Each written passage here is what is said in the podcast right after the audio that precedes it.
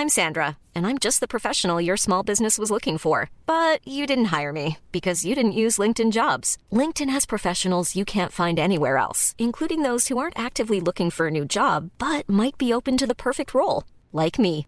In a given month, over 70% of LinkedIn users don't visit other leading job sites. So if you're not looking on LinkedIn, you'll miss out on great candidates like Sandra. Start hiring professionals like a professional. Post your free job on linkedin.com/people today. Millions of people have lost weight with personalized plans from Noom, like Evan, who can't stand salads and still lost 50 pounds. Salads, generally, for most people, are the easy button, right? For me, that wasn't an option. I never really was a salad guy. That's just not who I am. But Noom worked for me. Get your personalized plan today at Noom.com. Real Noom user compensated to provide their story. In four weeks, the typical Noom user can expect to lose one to two pounds per week. Individual results may vary. Burrow is a furniture company known for timeless design and thoughtful construction and free shipping, and that extends to their outdoor collection. Their outdoor furniture is built to withstand the elements, featuring rust-proof stainless steel hardware, weather-ready teak, and quick-dry foam cushions. For Memorial Day, get 15% off your Burrow purchase at burrow.com slash ACAST and up to 25% off outdoor. That's up to 25% off outdoor furniture at burrow.com slash ACAST. Posloucháte pořad Životy slavných, ve kterém vám Pavel Zuna přiblíží osudy významných mužů a žen, kteří v dobrém, ale někdy i ve zlém změnili podobu tohoto světa. Pokud byste chtěli pořad sledovat v jeho videoformě, najdete ho na YouTube kanálu Životy slavných nebo na MOL TV. Nyní už vám ale přejeme příjemný poslech.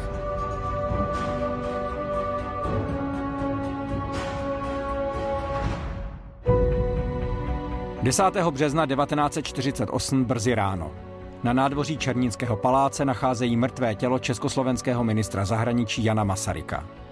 Leží pod okny svého bytu, téměř nahý, jen v pyžamu oblečeném na ruby. Je jen pár dní po únorovém převratu a už ve dvě odpoledne, před pitvou a bez zevrubnějšího vyšetřování, oznamuje komunistický ministr vnitra Václav Nosek šokovanému národu, že šlo o sebevraždu. Tragický konec muže slavného jména a populárního politika, ve kterém mnozí viděli poslední záruku demokratického vývoje, však dodnes představuje jednu z největších záhad našich moderních dějin.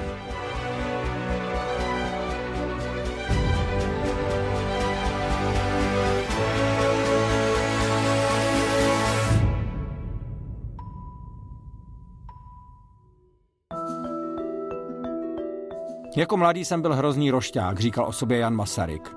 Narodil se v roce 1886 jako třetí dítě ve vysoce intelektuální rodině profesora Tomáše Masaryka a jeho americké manželky Charloty. Jako by se sem nehodil.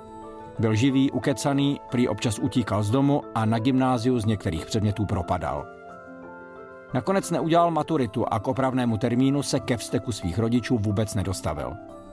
Asi pro všechny byla úleva, když ho ve 20 letech vyslali do Ameriky k matčině rodině, aby ho tam tak říkajíc srovnali do latě.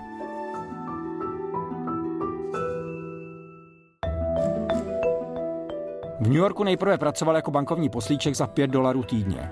To ale na živobytí nestačilo a tak vyhledal rodinného přítele Charlesa Craina, který v Connecticutu vlastnil slévárnu.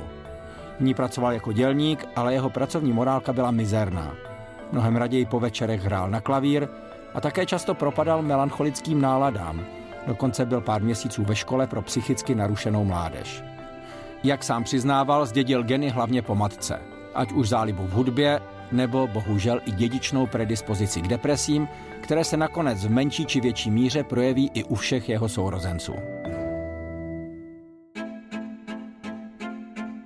Před první světovou válkou se vrací do Prahy a nastává paradoxní situace. Zatímco jeho otec odchází do exilu, aby rozbořil Rakousko-Uhersko, on narukuje do rakousko-uherské armády, kde poslušně plní všechny rozkazy. Válku, i když prý ani jednou nevystřelil, ukončí v hodnosti poručíka.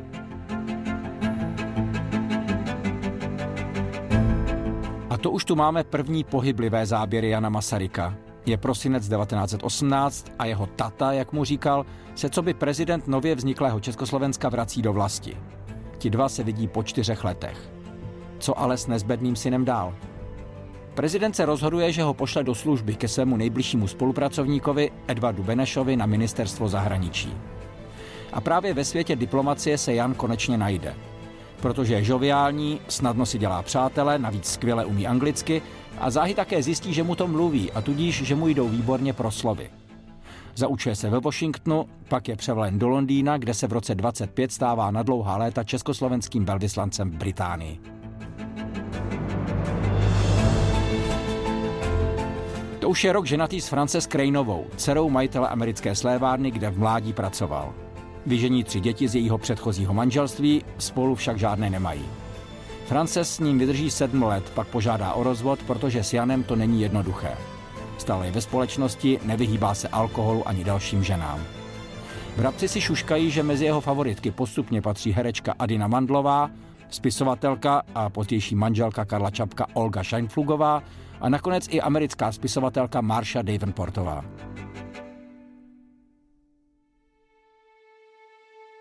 Ve 30. letech začne Jan Masaryk stále častěji jezdit do Prahy, aby se staral o stárnoucího otce. Až tehdy si vybudují opravdu vřelý vztah. Zde je jejich poslední společný záběr z června 1937. Tatově 87 let je po několika mrtvicích a za čtvrt roku vydechne naposledy. Na smrtelné posteli ještě Jana požádá, aby se stůj co stůj držel Edvarda Beneše. To je slib, který bude nad Janem vyset jako Damoklův meč.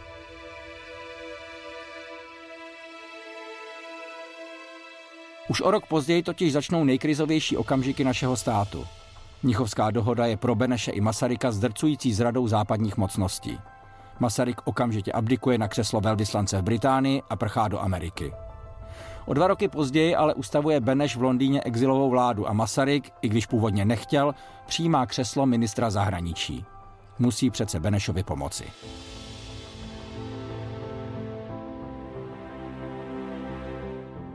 Válečná léta jsou možná Masarykovým nejsvětlejším obdobím. Na vlnách BBC totiž každou středu večer vysílá do okupovaného Československa pořad Volá Londýn. Tady Čechoslovákům naplno ukazuje, jak skvělý je řečník a také, jak citlivý je člověk. Víte, někdy se jednomu stejská po jedné osobě nebo zážitku. Já dnes vystřídal sto stejskavých předmětů a ještě dávno jsem neskončil.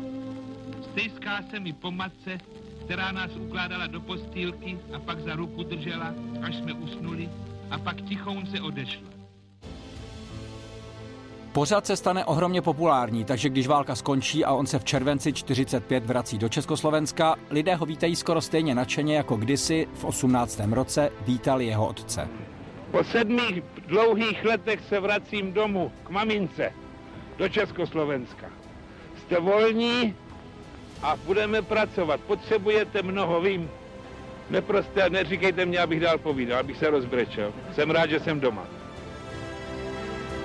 Jenže málo kdo tuší, že během války Beneš s Masarykem zásadně změnili zahraničně politické směřování našeho státu.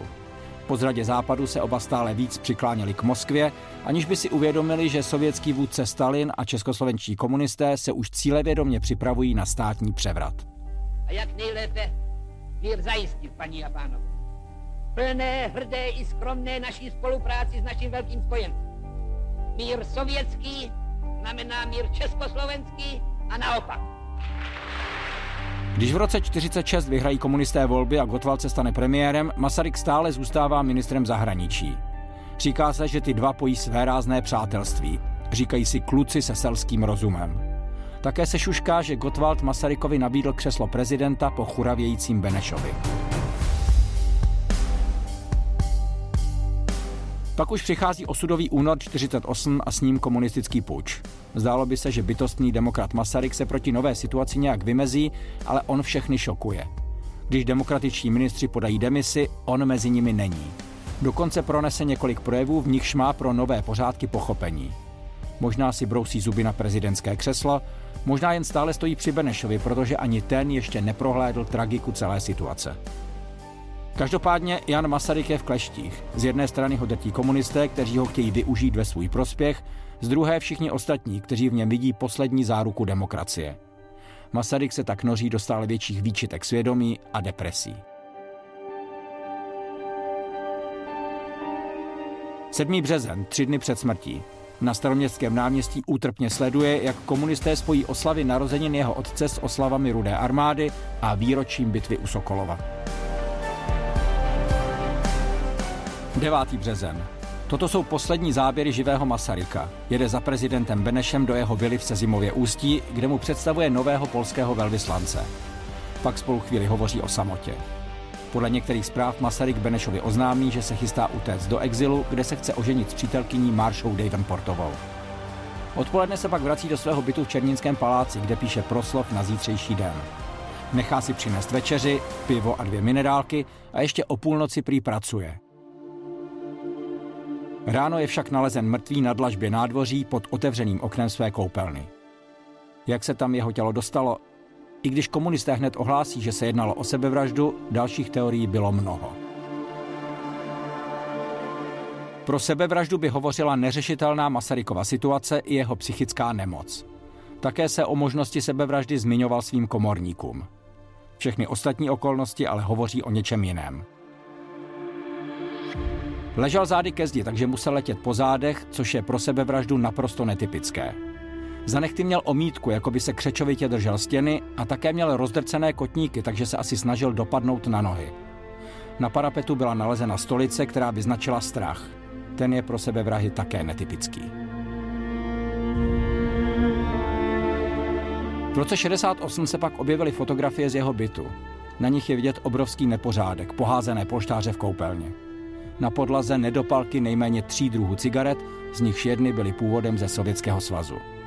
To by nasvědčovalo nečekané a bouřlivé noční návštěvě komunistů, kteří mohli chtít zabránit Masarykově emigraci. Po sametové revoluci se tak situace vyšetřovala co by vražda, kdy neznámí pachatelé Masaryka vyhodili z okna. Před dvěma lety pak vědci z Plzeňské univerzity zkoumali případ pomocí biofyzikálního měření letu a dopadu. Z něj usoudili ještě něco jiného. Masaryk prý nemohl zemřít pádem z okna, ať už dobrovolným nebo nedobrovolným, protože jeho tělo bylo přes metr od osy okna v kolmé pozici ke stěně. Mnohem pravděpodobnější prý je, že oknem vylezl na půlmetrovou okení římsu, možná ve strachu z oněch vetřelců v bytě, postupoval po ní čelem ke zdi zhruba jeden metr a z římsy se pak z neznámých příčin zřítil dolů.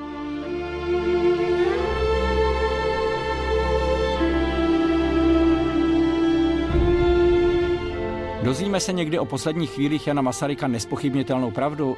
Je to možné, ale jen za předpokladu, že by Rusko odtajnilo informace z archivů sovětských tajných služeb. Tomu však zatím nic nenasvědčuje.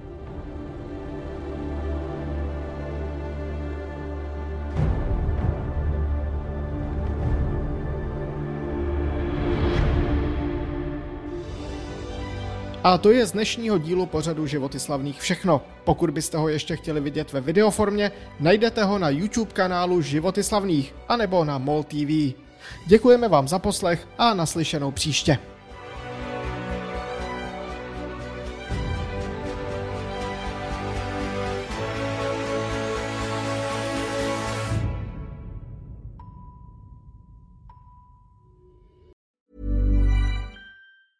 Planning for your next trip?